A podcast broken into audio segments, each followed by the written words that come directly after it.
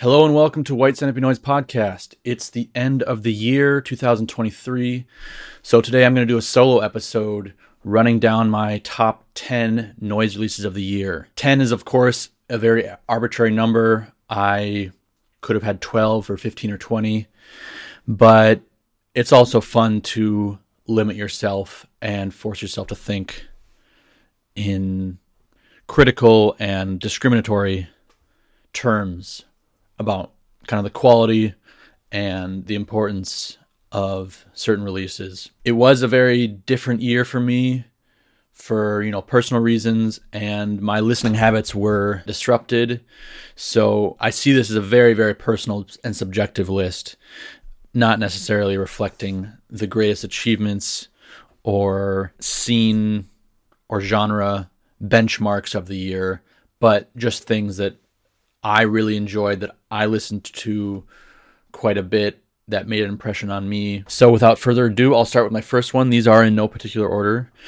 First one is Ants in the Afterbirth, released on Head Meat. It's a self titled one sided C60, I believe. This is an anonymous tape from one of the most unprolific and best American harsh noise artists. I have always hoped for more material from him, and this year we got some, and it's great.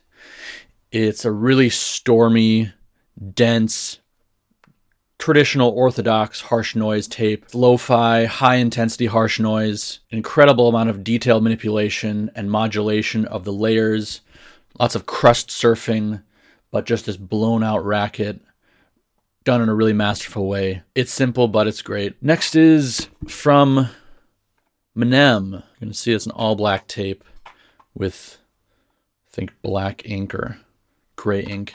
Menem Heart of Complex, which came out on Satatuhatta, the Finnish based label. It's another masterpiece from Menem. I think that's how you pronounce it. Minimal alien industrial noise, clear, cold, throbbing loops kind of sound like distant transmissions from some sort of spaceship with the edges rounded off. There are some really nice rare moments where more full frequency chirps or feedback kind of pierces through for just a second that, you know, in the minimalism become these powerful goosebump moments. It's cold in atmosphere, it's warm in sound, it's very analog warm sound, but the feeling is very black and bleak and gray like the tape artwork. So in terms of industrial music, this is it for me. This is my kind of perfect band.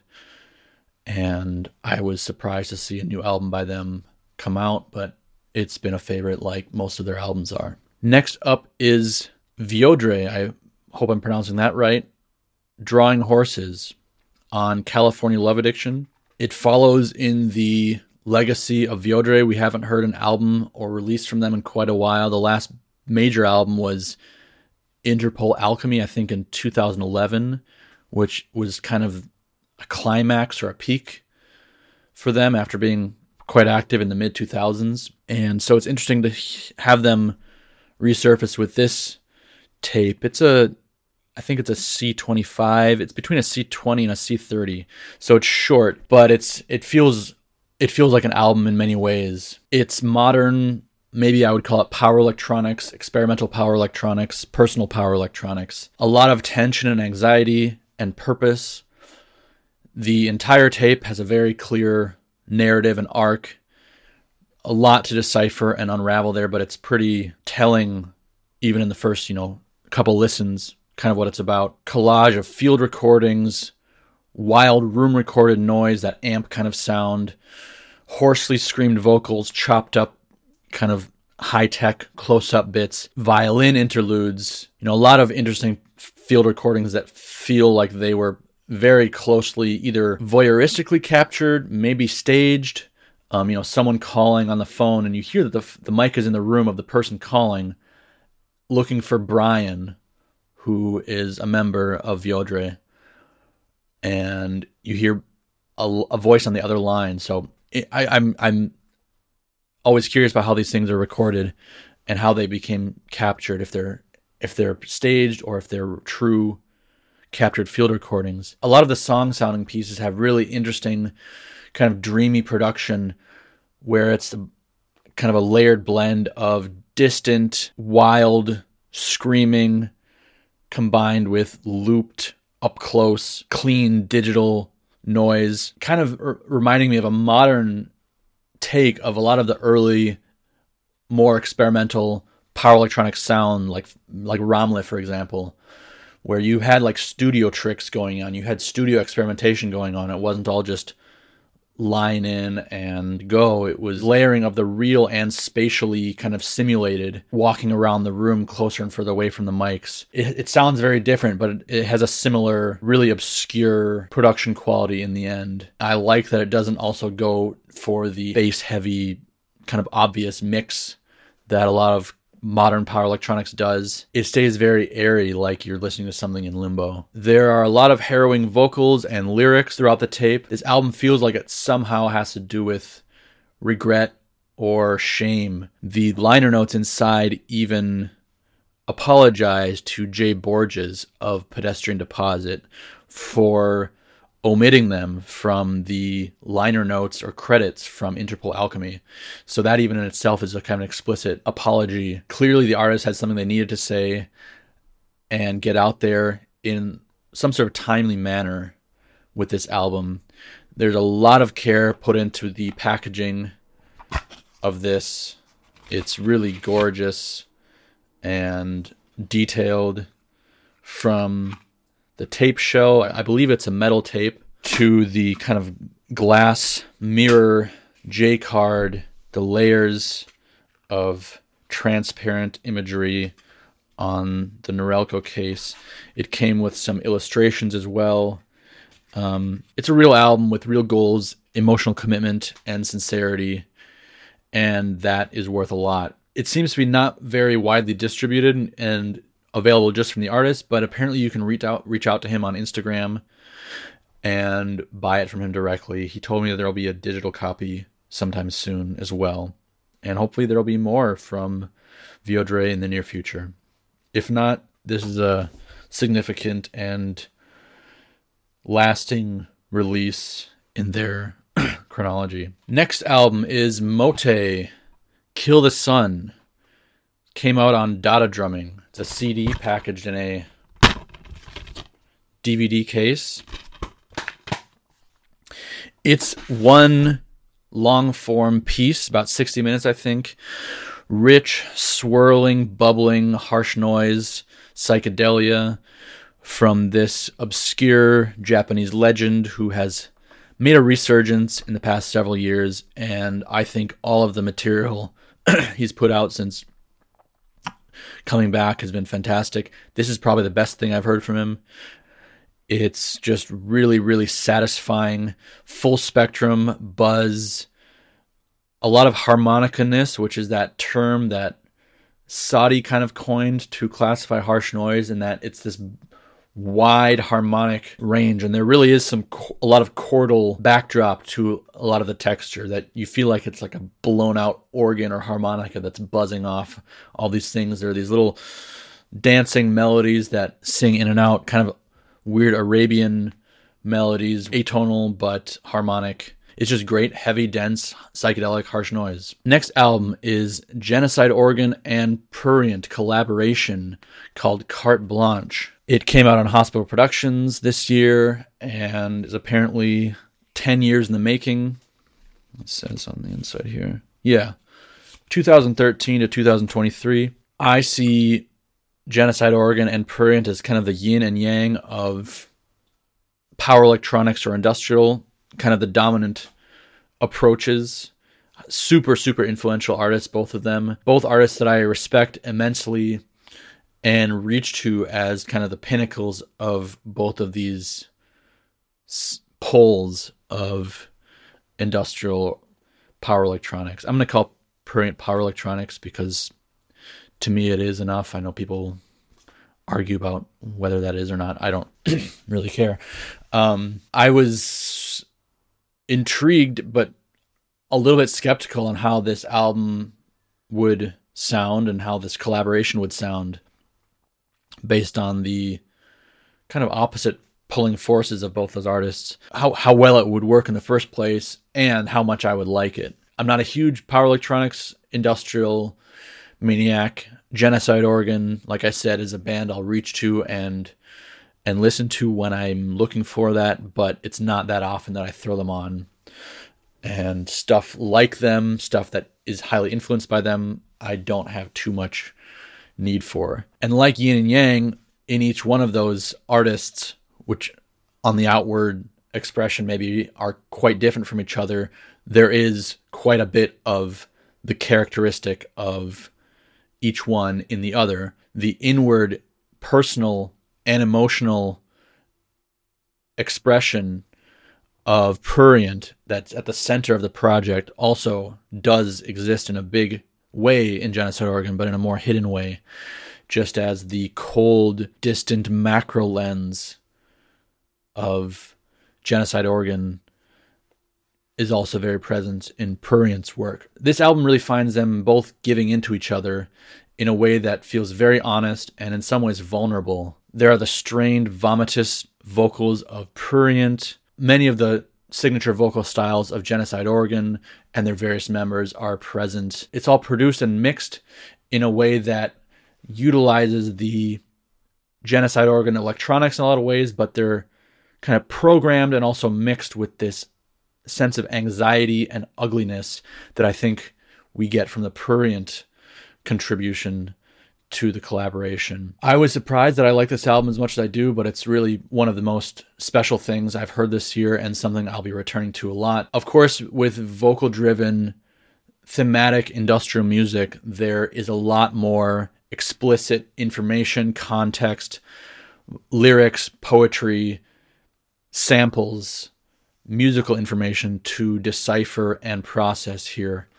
And that's going to be a pleasure to continue to do over the years because I think this is a landmark album that will continue to give and yield important and significant personal experience when you listen to it. I just want to take this moment now quick also to mention patreon.com slash white centipede noise.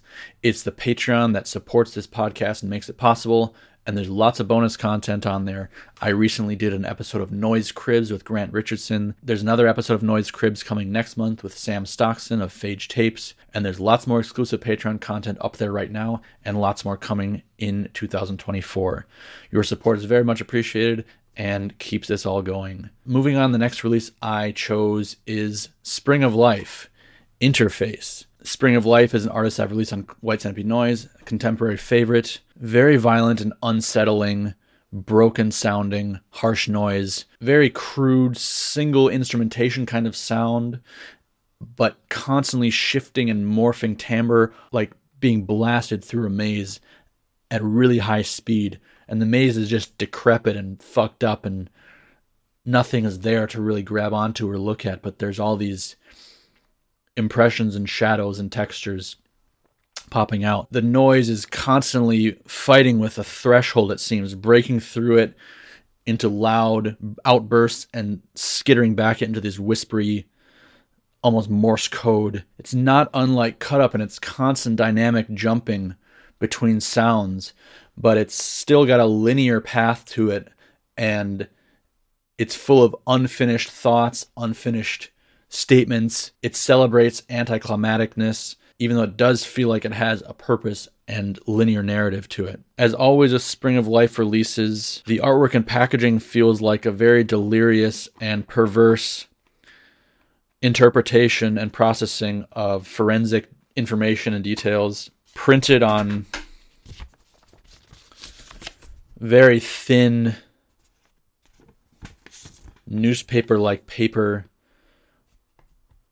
with, you know, black, silver, and red risograph. Incredible graphics and printing. Just feels really quite sick. It's a short tape, but I used that time very well to convey something very disturbing and thought provoking. And I'm always eager for more from Spring of Life or any of his visual or sound works. Next up is Euronet. TSMC is burning on Tordenlud, originally Swedish label, now based in Scotland. Euronet's an artist I also released on White Centipede Noise. He's only got two releases other than this. One was, I think, a self released debut tape that caught my attention, then Jabber Zeus, which came out on White Centipede Noise. So I was very happy to see a new tape by him this year. I was a little torn about whether or not to re- include it because it's quite short and it's quite simple.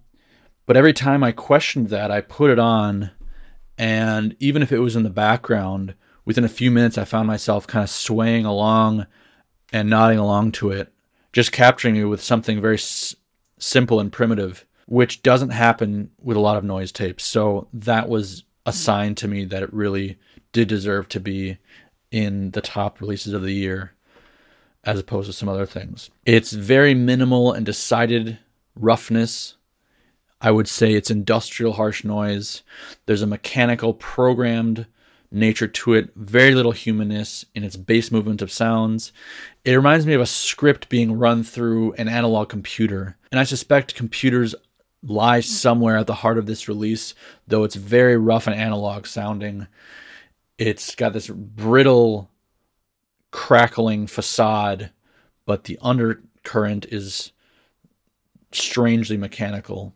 The manipulation of the maybe the filter or the EQ or how that dramatic art goes throughout the piece is kind of the only human sounding input to this to this music. And due to its shortness, it's something I can listen to often. Right now it's hard for me to sit down sometimes and really digest a whole album.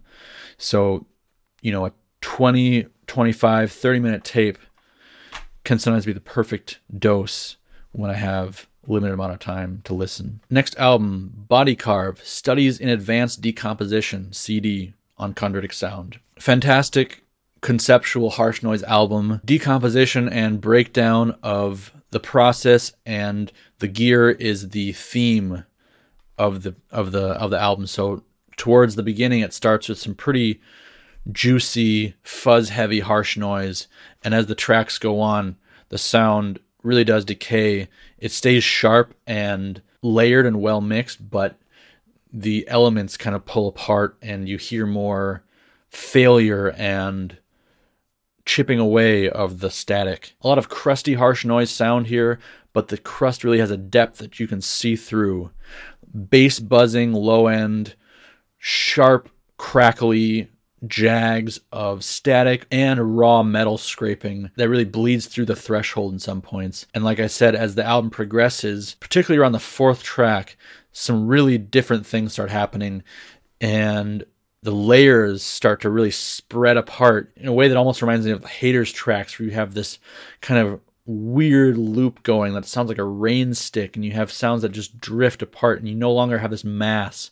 You really have this stratified separated stack of layers that are just interacting with each other. A lot of hands-on sounds that sound like stacks of wood being dropped kind of reminding me of hands 2 or jeff german but really processed in a visceral and vicious way. Really disgusting original artwork done by the artist displaying the decay and rust of metal and blood. Next release from Caspar Sonnet called Passacaglia Radio. Came out on his own label, which I don't know how to pronounce, but I think it's Andromache. Andromache, not quite sure. But um, beautiful printing and artwork and packaging. Very thick textured paper. Each one of these is screen printed slightly differently. There's an illustration on the inside. There's a embossment or stamp of I think the label's logo here. Tape case is very nice. It's got a nice little insert. Really a gorgeous presentation. I didn't know at all what to expect from this, but it's really, really brick ton heavy, treated guitar, string, pickup abuse. It's kind of like continuous several second bursts of very harsh, heavy, full frequency screaming that comes allegedly from the pickups of a lap steel guitar. Also, some electronics and tapes are credited on the on the tape as well. The sound is very oppressive. Within each burst, there are lots of howls and screeches.